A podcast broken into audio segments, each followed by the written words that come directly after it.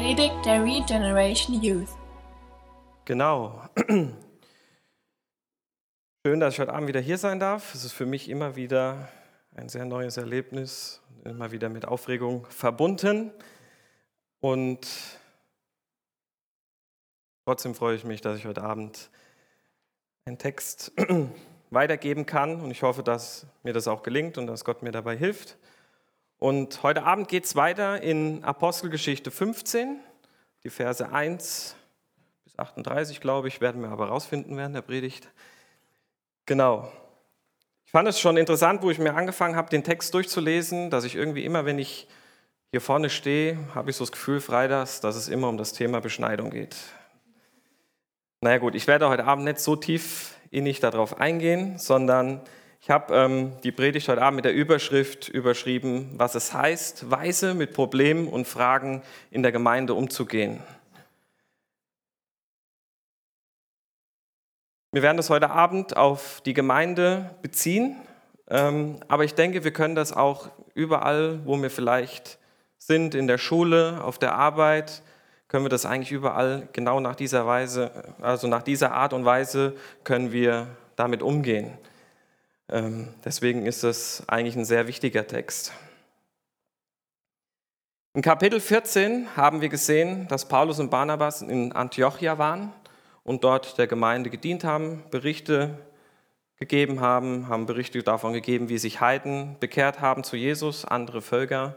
Ich werde heute Abend öfters das Wort Heide benutzen. Das hört sich eigentlich so ein bisschen abwegig an, aber damit meine ich eigentlich uns, und nicht die Juden, die damals, es geht immer so parallel ähm, hin und her.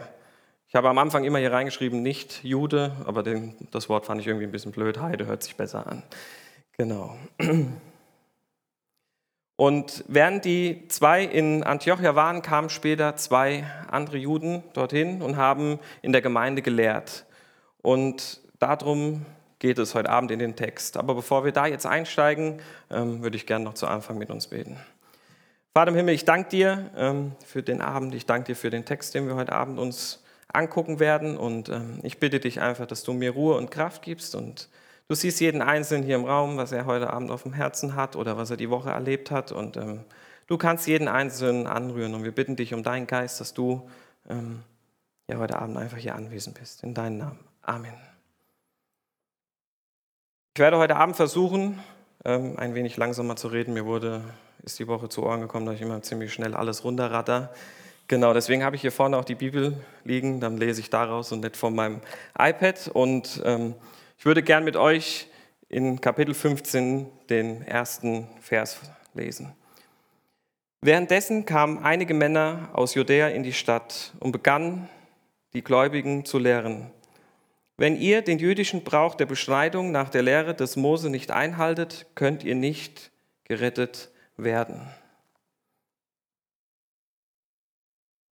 Diese Männer verlangen hier in dem ersten Vers, dass sich alle anderen, die sich zu Jesus bekehrt haben und nicht zum Judentum gehören, ähm, dass sie sich beschneiden lassen. Was Beschneidung ist, will ich jetzt heute Abend hier nicht erklären.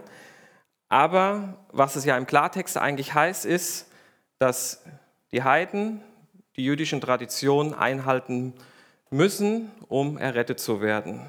Das heißt, man muss zum Judentum rüberwechseln und dann kann man eigentlich erst Christ werden. Da muss ich aber ganz klar sagen, dass ich das eigentlich im Evangelium nicht wiederfinde und ich denke, das werden, wird auch heute noch in dem Text schnell klar. Ich persönlich habe mir gedacht, ähm, es ist eigentlich normal, dass es wirklich Meinungsverschiedenheiten gibt. Und ich kann auch verstehen, warum die über dieses Thema eine Meinungsverschiedenheit hatten. Die Gemeinde war zu dem Zeitpunkt noch ziemlich jung und ähm, da haben sich Traditionen vermischt und dass es dann Fragen gibt und dass man dann diskutieren muss, dass man studieren muss ähm, und dass man Gott fragen muss, was richtig ist, das ist für mich ein ganz normaler Weg. Und deswegen können wir auch heute in dem Text darauf eingehen, wenn es auch bei uns Probleme in der Gemeinde gibt oder Fragen, wie man einfach mit solchen Dingen ähm, ja, weise umgehen. Und ich finde, die Gemeinde in Antiochia, die hat sehr gut darauf reagiert. Und wir lesen ähm, die Verse 2 und 3 weiter. Paulus und Barnabas widersprachen dieser Auffassung nachdrücklich und es kam zu einem heftigen Streitgespräch. Schließlich wurden Paulus und Barnabas in Begleitung einiger Männer aus Antiochia nach Jerusalem geschickt, wo sie mit den Aposteln und den Ältesten über diese Frage sprechen sollten. Unterwegs machten sie in Phönizien und Samaria Halt, um die dort lebenden Gläubigen zu besuchen. Sie erzählten ihnen zur großen Freude aller, dass sich, dass sich nun auch die Nichtjuden bekehrten.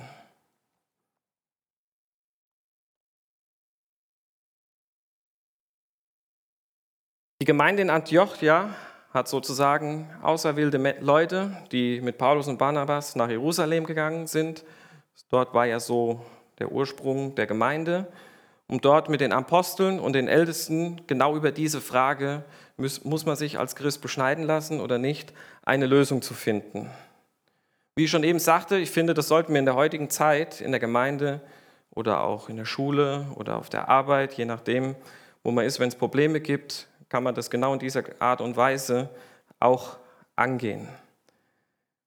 Wenn wir in der Jugend jetzt zum Beispiel ein Problem haben, wo wir sagen, okay, da haben wir jetzt keine klare Antwort drauf, dann ist es angemessen, wenn wir sagen, okay, die drei Leute gehen zu Michael und tragen diese, dieses Problem, diese Frage vor und ähm, dann muss eine Lösung gefunden werden. Und da habe ich als ersten Punkt einfach aufgeschrieben, mit ein paar Leuten an die Gemeindeleitung wenden, um eine Lösung zu suchen. Genau, das ist der erste Punkt, den man sich zu diesem Thema einfach aufschreiben kann. Und dann geht es weiter in den Versen 4 und 5. Als sie in Jerusalem ankamen, wurden Paulus und Barnabas von, den, von der ganzen Gemeinde sowie von den Aposteln und den Ältesten willkommen geheißen. Sie berichteten, was Gott in der Zwischenzeit durch sie bewirkt hatte. Doch dann erhoben sich einige der Männer, die von ihrer Bekehrung Pharisäer gewesen waren, um, und erklärten, die Nichtjuden müssten sich beschnitten, müssten beschnitten werden und sich das mosiasische Gesetz halten, an das mosiasische Gesetz halten.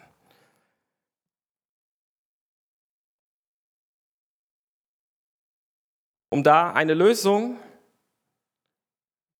für das Problem zu finden, ist es wichtig, dass es dann eine Person gibt, in dem Fall sind es die Ältesten und die Apostel, ähm, dass man sich beide Seiten ausgiebig anhört, was sie vorbringen können. In dem Fall haben Paulus und Barnabas haben viele Geschichten erzählt von denen, was sie unter den Nichtjuden ähm, erlebt haben, dass sie sich bekehrt haben. Ähm, und natürlich müssen auch die Leute zu Wort kommen, die dafür sind und müssen sich auch aussprechen können. Und da muss einfach müssen beide angehört werden. Und das gilt auch für uns heute. Muss beide Seiten angehört werden. Es muss ausführlich darüber gesprochen werden. Und ähm, wenn man dann beide Seiten einfach angehört hat, dann kann angefangen werden, eine Entscheidung zu treffen. Und als zweiten Punkt habe ich mir dann aufgeschrieben, ähm, die Berichte, Fragen, Anmerkungen, Texte muss von der Gemeindeleitung angehört werden. Und dann in den nächsten Versen sehen wir, wie dann die Apostel und die Ältesten anfangen, über die Lösung zu diskutieren, beratschlagen und ähm, ja, einfach damit die vorankommen und dass sie da eine Lösung finden. Und wir lesen die Verse 6 bis 12. Daraufhin setzten sich die Apostel und die Gemeindesältesten zusammen, um über diese Frage zu entscheiden. Nach lange, langen Beratungen erhoben sich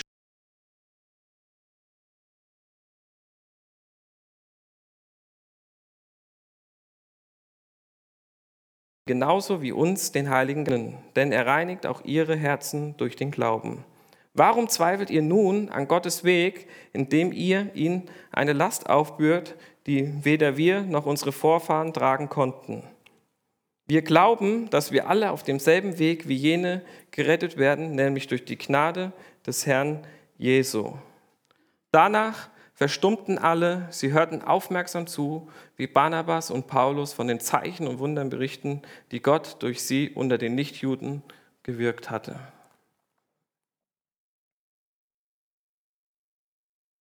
Um eine Lösung hier zu finden, ähm, kommt zwar erst in Vers 12 vor, berichteten einfach nochmal Paulus und Barnabas davon, was sie unter den Nichtjuden einfach für Erlebnisse hatten, wie sie sich bekehrt hatten, wie der Heilige Geist ihnen einfach in sie gekommen ist und wie sie Jesus angebetet haben. Und Petrus, der geht einfach hier auf folgende Dinge ein. Petrus hat es einfach selbst erlebt in seinem Leben, dass andere Leute, die nicht zum Judentum gehören, dass Gott die genauso auserwählt hat, zu Gottes Volk zu gehören. Und er hatte auch eine ziemlich coole Erfahrung, wo Leute sich bekehrt haben und wo sie ähm, den Heiligen Geist empfangen haben, obwohl sie nicht beschnitten worden sind. Dazu können wir mal Apostelgeschichte 10, die Verse 44 bis 48 lesen.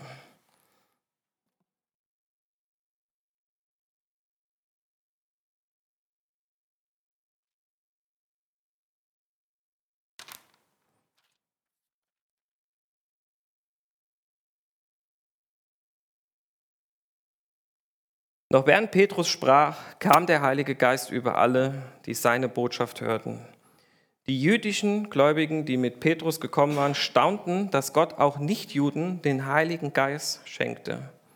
Denn sie hörten sie in anderen Sprachen reden und Gott loben. Da fragte Petrus, wer könnte jetzt noch etwas dagegen einwenden, dass sie getauft werden, nun da sie den Heiligen Geist empfangen haben, genau wie wir und er gab Anweisung, sie im Namen von Jesus Christus zu taufen. Anschließend bat sie Petrus, noch einige Tage bei ihm zu bleiben. Wir haben darüber schon eine Predigt gehört. Ähm, die Vorgeschichte ist, wie Cornelius, der römische Hauptmann, sein Leben Jesus gab. Ihr könnt euch gerne das ganze Kapitel einfach nochmal zu Hause durchlesen. Und dann könnt ihr die Geschichte noch mal ein bisschen wiederholen, wie das alles zustande gekommen ist. Und die Verse 44 bis 48 geht einfach darum, wo die Leute angefangen haben, sich zu bekehren, wie sie ihr Leben Jesus gegeben haben und was einfach beweist, dass Gott auch andere Völker ausgewählt hat, worauf Petrus einfach ähm, eingehen will. Und was ich interessant fand, dass ähm, Petrus einfach dann trotzdem auch sagte, warum sollen wir anderen Leuten was aufbinden, was wir selbst als Juden gar nicht geschafft haben einzuhalten? Ich denke mal, wenn wir die Gesetze durchlesen in Mose, können da alle gerne selbst zu Hause machen, da will ich gar nicht drauf eingehen. Das sind schon echt krasse Dinge, wo ich so denke, ja, welcher Mensch soll das denn ähm, einfach einhalten können? Und in Vers 12 sagt er einfach ganz klar die Worte, was wir alle wissen, wir allein sind durch Gnade und Glauben an Jesus Christus errettet und nicht durch Werke. Lasst uns ähm, Römer 3, die Verse 24 bis 25 mal aufschlagen.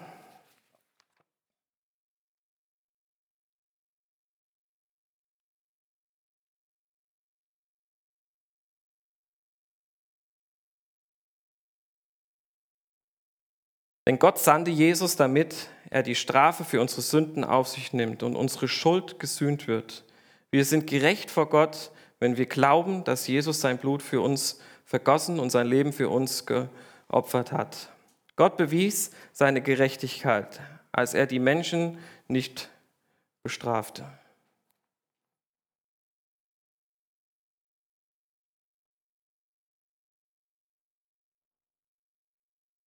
Diese Verse tun einfach das nochmal widerspiegeln, was Jesus für uns getan hat und ähm, dass wir einfach wirklich aus Gnade ähm, ja, gerettet sind und nicht durch Werke.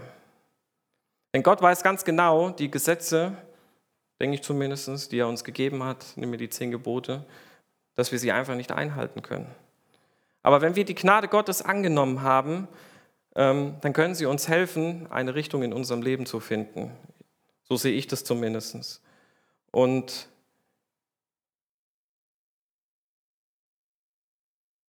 zeigen uns einfach auf, wo wir Gott um Vergebung beten sollten oder wo wir vielleicht in unserem Leben umkehren sollten. Und das versteht man eigentlich, sobald man wirklich Jesus angenommen hat und dann ist es einem eigentlich auch wichtig.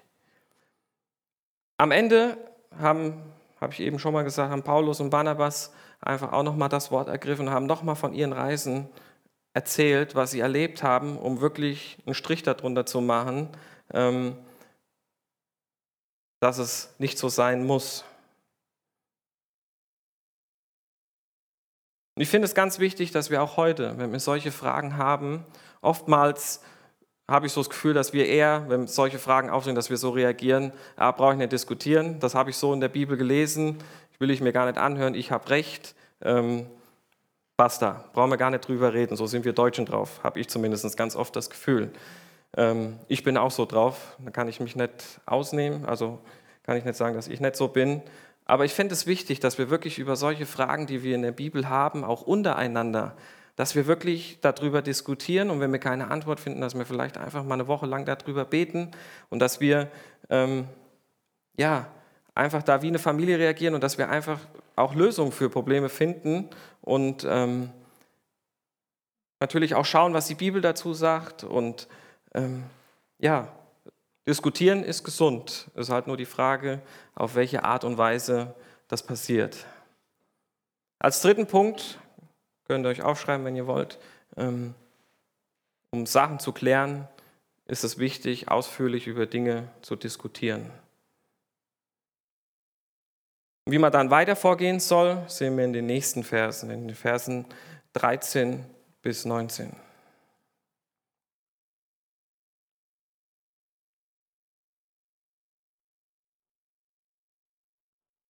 Als sie geendet hatten, stand Jakobus auf und sagte, Brüder, hört mich an. Petrus hat euch erzählt, wie Gott zum ersten Mal die Nichtjuden aufsuchte, um sich aus ihnen ein Volk zu wählen, das seinen Namen trägt. Diese Bekehrung der Nichtjuden stimmt mit den Voraussagen der Propheten überein. So steht geschrieben. Danach werde ich zurückkommen und das Gefallen ein Königreich Davids wiederherstellen. Aus den Trümmern werde ich es wieder aufbauen und ich werde es wiederherstellen, damit die übrig gebliebenen den Herrn suchen, die Nichtjuden eingeschlossen, alle, die ich, mit, die ich zu mir gerufen habe. So spricht der Herr, der dies alles schon vor langer Zeit gemacht hat. Deshalb bin ich der Überzeugung, dass wir den Nichtjuden die, die sich zu Gott bekehren, das Leben nicht unnötig erschweren sollten. Jakobus fasst hier die ganze Diskussion nochmal zusammen. Und ich fand es interessant, und das ist ja auch wichtig, dass man die Schriften, heute bei uns die Bibel, dass man sie studiert und dass man die Dinge, die man gelesen hat, dass man die auch vorbringen kann.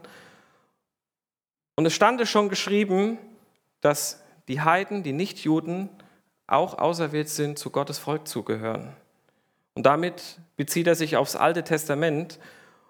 Und da habe ich auch einfach zwei Verse für uns. Ich will das natürlich nachlesen, denn dass ihr glaubt, dass ich hier Blödsinn lese, äh, sage hier vorne. Und da könnt ihr einmal zu aufschlagen, Amos 9, die Verse 11 bis 12. Genau, die lesen wir zuerst.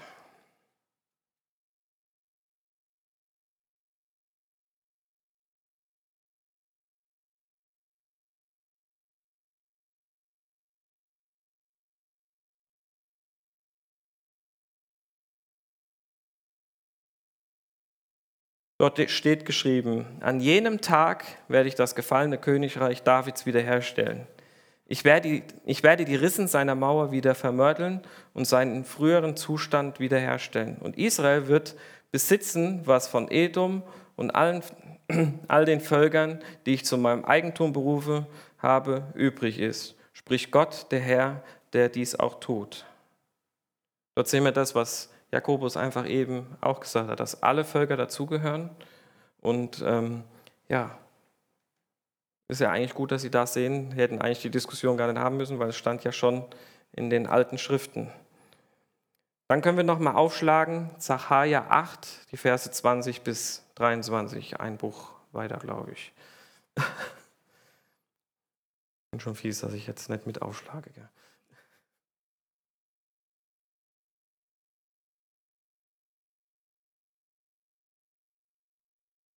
Ein Buch vor Matthäus. Hm? Achso, 8, 20, Vers 23.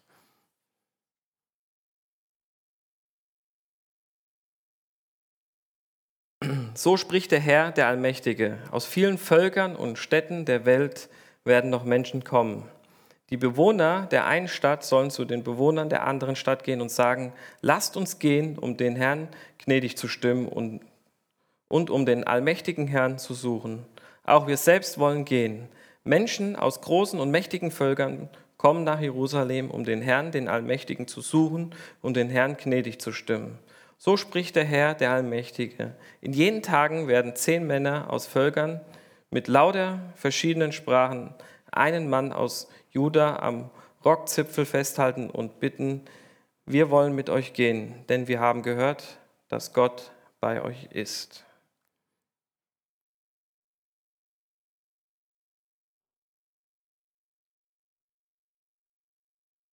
Dort sehen wir jetzt, dass es einfach klar ist, dass alle Völker auf der Welt die gute Botschaft von Jesus annehmen können und nicht nur die Juden.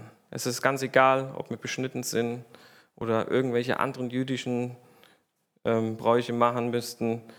Wir sind allein durch die Gnade Gottes errettet. Und er sagt dann auch einfach nochmal ganz bewusst, es ist jetzt, warum sollen wir den anderen Leuten das Leben wirklich schwer machen? Ja? Es ändert nichts an unserer Errettung, wenn wir beschnitten sind oder andere Dinge tun. Und das weicht auch nicht vom Evangelium ab. Also ist ja eigentlich alles gut. Deswegen müssen sie es nicht machen. Ja. Aber das Interessante ist, Jakobus sagt zwar, wir sollen es dir nicht schwer machen, aber es kommt noch ein großes Aber. Ja. Und das sehen wir in den nächsten Versen. In Versen 20, Vers 21.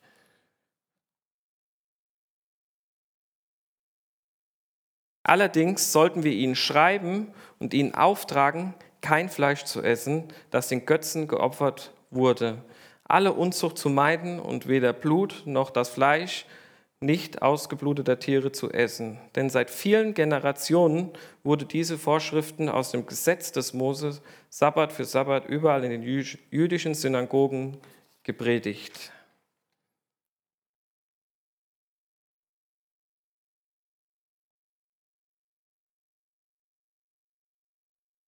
Schon ziemlich interessant, was sagt es uns jetzt heute so? Wir haben ja eigentlich hier keine Götzen, wo wir irgendwelches Fleisch opfern, auch wenn vielleicht manchmal so ein paar Gerüchte in Herborn-Seebach rumgegangen sind über diese Gemeinde.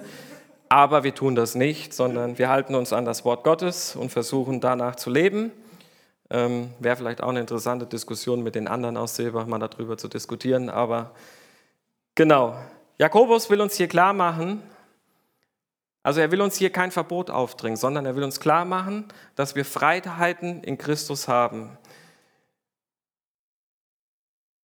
Da, wo ähm, Petrus, ich meine Paulus und Barnabas hingegangen sind, dort waren sehr viele Götzen und sehr viele Götzenbräuche. Wurde zum einen wurde die Unzucht ähm, erwähnt und viele andere Dinge. Und da ist ja eigentlich dadurch eine Kultur entstanden, sage ich mal damit. Und es ist auch für uns Christen, wenn wir uns neu zu Jesus bekehren, ist es vielleicht auch schwierig, gerade am Anfang irgendwelche Dinge zu lassen, die nicht gut für uns sind. Und damals war es halt wirklich sehr nicht erwünscht, dass wenn man gerade die Unzucht, das hat viel mit Götzendienst zu tun, dass sie da sexuelle Unmoral im Tempel gemacht haben, dass man sich dort einfach, dass man sich davon fernhält, ja, und dass man dort nicht mitmacht. Wir haben viele Freiheiten in Christus, aber nicht alles ist für uns gut. Und das will Jakobus eigentlich hier damit uns, mit uns damit klar machen. Und Beispiele, die mir einfach einfallen, ähm, die zu heute passen, ähm, ihr werdet jetzt wieder wahrscheinlich lachen, weil das immer das gleiche Thema ist, ist mir einfach eingefallen, zwei Beispiele ist Alkohol und Pornografie. Ja, und das ist halt dann die Frage, wie gehe ich damit um, wenn ich einen Bruder habe, wo ich genau weiß, okay, wenn der jetzt wahrscheinlich noch mal eine Flasche Bier oder irgendwas trinkt und ich habe kein Problem damit und ich stelle mich neben ihm und trinke meine Flasche Bier und sage, ich habe da kein Problem mit, aber du, du musst ja nicht trinken. Ja? Aber die richtige Art und Weise dazu wäre eigentlich, dass man an dem Abend, ich sage nicht, dass Alkohol Sünde ist, aber dass man an dem Abend einfach die Finger davon lässt und seinen Bruder einfach damit unterstützt, dass er nicht wieder fällt. Ja? Das will Jakobus auch mit diesen Versen sagen. Und der andere Punkt ist Pornografie. Ja, ich wollte eigentlich gar keine Beispiele dazu sagen, aber irgendwie ist mir heute Abend nochmal dazu einfach bewusst geworden. Ja. Gerade die Pornografie, die hat mich jahrelang auch sehr begleitet, wo ich ähm, ja, regelmäßig gefallen bin, was auch heute noch passieren kann. Und warum ich das anspreche, weil das mir einfach für mich in den letzten Wochen sehr bewusst geworden ist, ähm, dass da auch eine Gefahr drin steht. Ja? Wir haben oftmals, haben wir sehr krasse Sprüche, die wir drauf haben, die auch ins Sexuelle reingehen. Und mir ist einfach bewusst geworden, das waren früher diese Dinge, wo ich dann irgendwie später am Abend oder sonst was, wenn ich mit Freunden über so Dinge gesprochen habe, wo ich gefallen bin. Ja. Und wo ich mir einfach denke, wo ich mir an der eigenen Nase packen muss, dass wir wirklich da aufpassen, wie wir miteinander reden, gerade was dieses Thema angeht. Ja, ähm, vielleicht bin ich heute so weit, dass ich sage, okay, wenn jemand sowas sagt, dann passiert mit mir nichts mehr. Aber ich weiß nicht, wenn es jemand anderen so geht, ähm, was mit ihm dann da passiert. Ja? Und wenn wir von solchen Problemen wissen, dann sollten wir einfach wirklich versuchen, Rücksicht zu nehmen und sollten ähm, ja, diese Dinge dann einfach sein lassen. Ich möchte mit euch nochmal Verse dazu einfach lesen, ähm, die das nochmal sehr genau und sehr gut beschreiben. Und das ist in 1. Korinther 8, die Verse 1 bis 8. Ich denke, es ist einfach wichtig, dann auch mal da Verse aus dem Neuen Testament noch zu hören.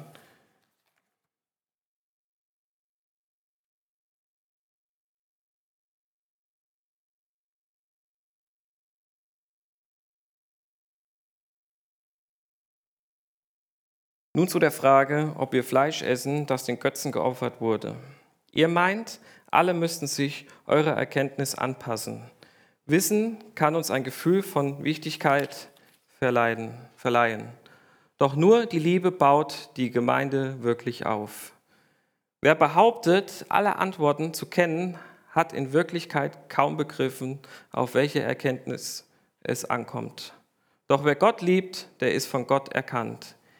Wie verhält er sich nun? Sollten wir Fleisch essen, das den Götzen geopfert wurde? Wir wissen alle, dass ein Götze gar kein Gott ist und dass es nur einen einzigen wahren Gott gibt.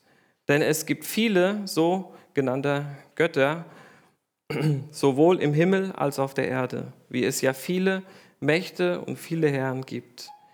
Wir aber wissen, dass es nun einen Gott gibt, den Vater, der alles erschaffen hat und für den wir leben.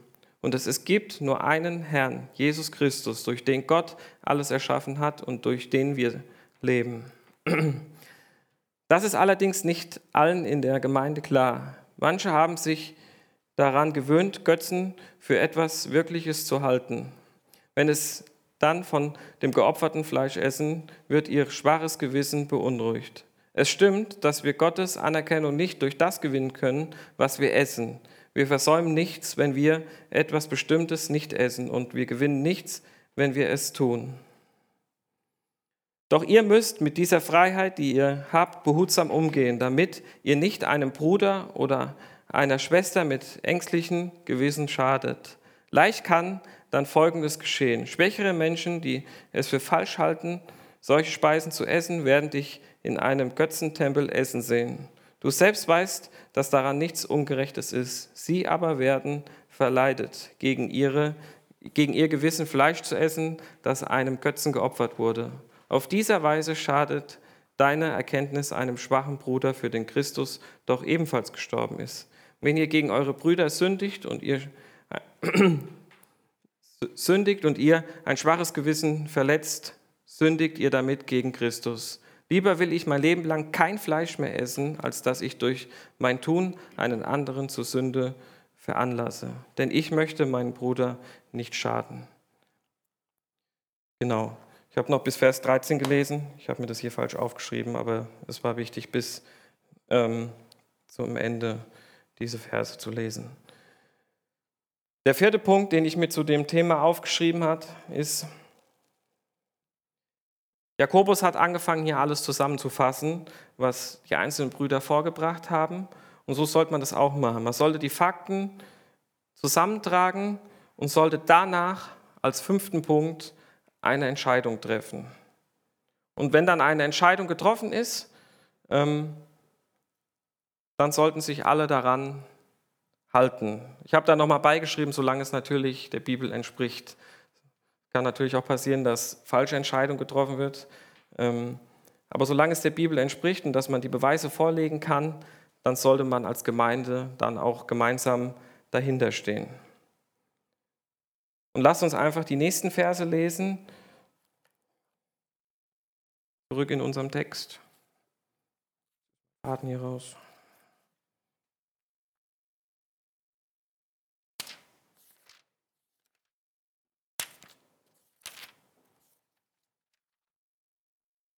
ab Vers 22.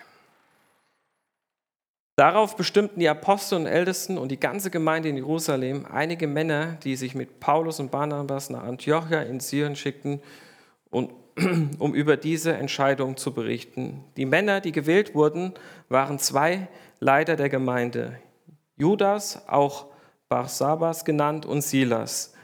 Der Inhalt des Briefes, den sie mitnahmen, lautete, diesen Brief schreiben die Apostel und Ältesten eurer Brüder in Jerusalem an die nichtjüdischen Gläubigen in syrischen Antiochia und Sizilien. Wir grüßen euch.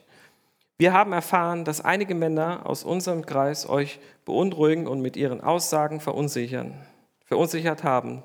Doch sie waren nicht von uns beauftragt.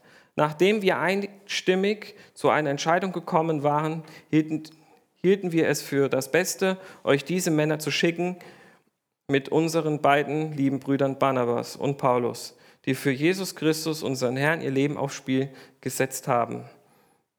Wir schickten euch Judas und Silas, die euch mitteilen sollen, was wir zu eurer Frage beschlossen haben. Denn durch den Heiligen Geist haben wir beschlossen, euch keine größeren Lasten aufzuladen als diese. Esst kein Fleisch, das Götzen geopfert wurde, und weder das Blut noch das Fleisch nicht ausgeblutete Tiere und meidet alle Unzucht. Wenn ihr euch daran haltet, halt, handelt ihr richtig, lebt wohl.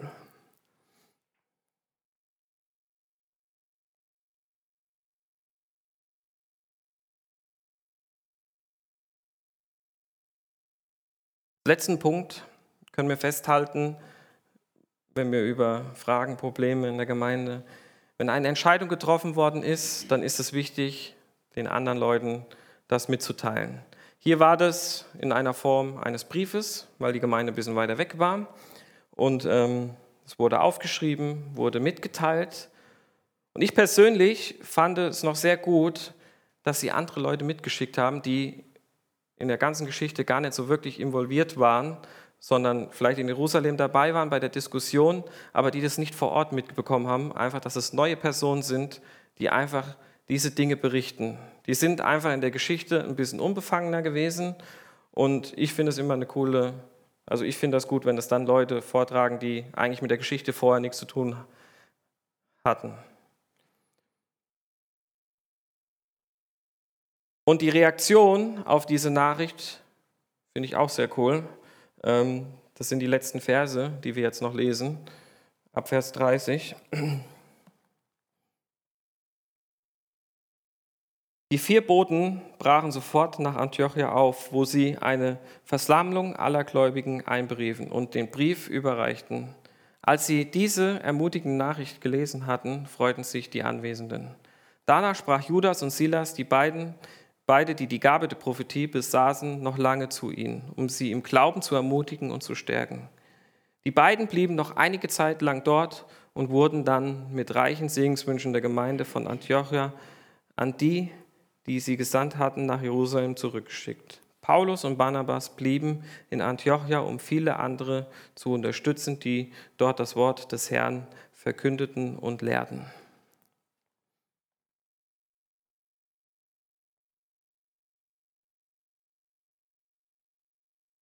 Aus dieser Frage oder aus diesem Problem denke ich, können wir sehen, dass die Gemeinde damals richtig reagiert hat. Die haben alles von vorne bis hinten meiner Meinung nach gut gemacht und haben das dann der Gemeinde vorgetragen und haben eine sehr positive Antwort gekriegt, so dass sie ermutigt waren, dass sie Gott zusammen angebetet haben, dass Silas und Judas sie noch weiter unterstützt haben, dass sie der Gemeinde gedient haben. Und ich denke, wenn wir heute auch solche Fragen haben und wenn danach so eine Reaktion passiert, ich sage jetzt nicht, dass das immer so ist, aber wenn wir sehen, dass daraus Frucht entstanden ist, dann können wir davon ausgehen, dass Gottes Segen darauf liegt und dass das richtig war, was entschieden worden ist. Und zum Schluss würde ich gerne nochmal ähm, diese einzelnen Punkte zusammenfassen. Als ersten Punkt hatten wir mit ein paar Leuten an die Gemeindeleitung wenden, um eine Lösung zu suchen. Als zweiten Punkt, die Berichte und Fragen müssen von der Gemeindeleitung angehört werden. Den dritten Punkt, darüber diskutieren, habe ich noch in Klammern hingeschrieben, anhören, beten, in Gottes Wort schauen. Und als vierten Punkt dann, wenn man das gemacht hat, alle Fakten zusammentragen und nochmal drüber schauen. Und als fünften Punkt dann eine Entscheidung treffen. Und wenn man eine Entscheidung getroffen hat, ist es auch ganz wichtig, dass man dann anfängt, sich daran zu halten, solange es der Bibel entspricht. Und als sechsten und letzten Punkt den Betroffenen die Entscheidung mitzuteilen. Und ich denke, wenn wir diese Dinge, das war jetzt ein Beispiel, wie es in der Gemeinde laufen kann, ich habe mir darüber Gedanken gemacht, ich habe jetzt auf der Arbeit habe ich eine neue Position bekommen und da werde ich bestimmt auch auf solche Dinge ähm, einfach stoßen. Und ich denke, dass es eine sehr gute Lösung ist, dann mit solchen Problemen einfach umzugehen. Und das muss dann nicht unbedingt christlich sein, sondern du kannst es einfach wirklich in unserem Leben, kann man das einfach wirklich in jeder Situation eigentlich anwenden. Und ich denke, das haben die uns vorgemacht und warum sollen wir danach nicht auch leben? Genau, ihr könnt schon mal nach vorne kommen. Ich würde gerne noch zum Abschluss beten und dann haben wir noch eine Anbetung.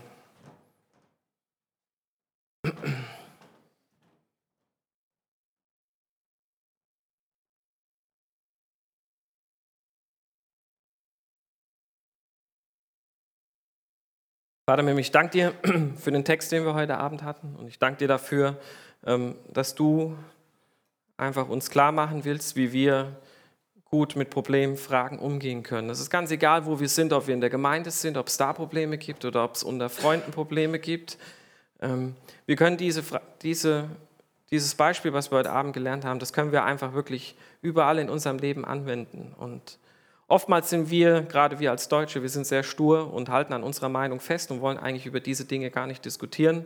Und wenn sich irgendwas bei uns im Kopf ähm, ja eingebrannt hat, dann tun wir da einfach auch oft drauf bestehen. Aber ich bitte dich einfach, dass wir wirklich dann auch die andere Seite uns anhören, dass wir wirklich darüber beten, dass wir in dein Wort schauen und dass wir einfach für die Probleme eine gute Lösung finden und dass wir nicht im Streit auseinandergehen. Und ähm, danke dir einfach dafür, dass wir uns ein Beispiel daran an Petrus, an Barnabas, an Paulus und an allen anderen Aposteln und Ältesten nehmen können. Ich danke dir einfach für das Buch, was du uns gegeben hast, dass wir da Antworten drin finden können und ähm, dass wir in deinem Wort immer schauen können und dass es uns einfach ermutigt. Und da bitte ich dich einfach auch ganz besonders jetzt noch für den restlichen Abend, dass wir jetzt in der Anbetung, dass wir einfach dich anbeten können, dass wir die Dinge, die uns belasten, vielleicht, dass wir die vor dich bringen können, dass wir füreinander beten können, dass wir uns ermutigen können und ähm, dass wir auch vielleicht Fragen klären können, die aufgekommen sind. Und ähm, ja, ich lege den restlichen Abend in deine Hand und ähm, segne du ihn einfach. In deinen Namen. Amen. Danke für das Anhören der Predigt. Weitere Informationen findest du unter www.regenerationyouth.de.